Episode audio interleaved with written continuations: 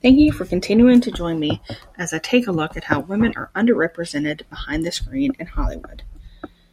Did you know that only one woman has won an Academy Award for Best Director? Kathryn Bigelow won the Oscar for Best Director for The Hurt Locker in 2010. And only 5 women have ever been nominated.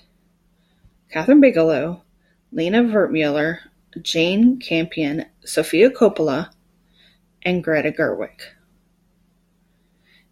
And only one woman has ever been nominated for an Academy Award in cinematography.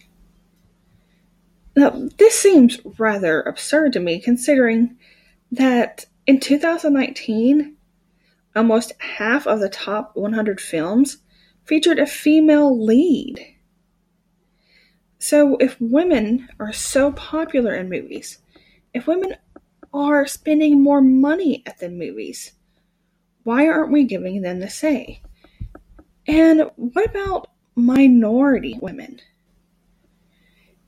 68% of women actors were white. Only 20% were black or African American, 7% were Asian, and 5% were Latina.